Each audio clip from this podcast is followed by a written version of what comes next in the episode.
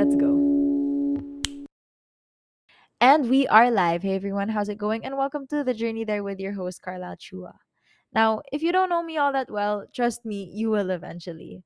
I swear, a lot of people who have just like known me for a good amount of time, they end up finding this podcast and like they discover like a whole different side to me. Like more of Carlyle behind closed doors, if you know what I mean.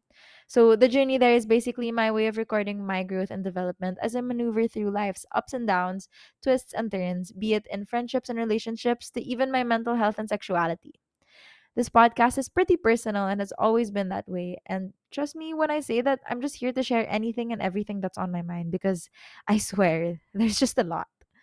I'm an over emotional 20 something year old who makes a ton of mistakes and likes to turn them into learning curves and good stories through everything that will happen next. I can't wait to take you guys along with me. So, again, hey you, how's it going? I'm Carlyle, and this is my journey there.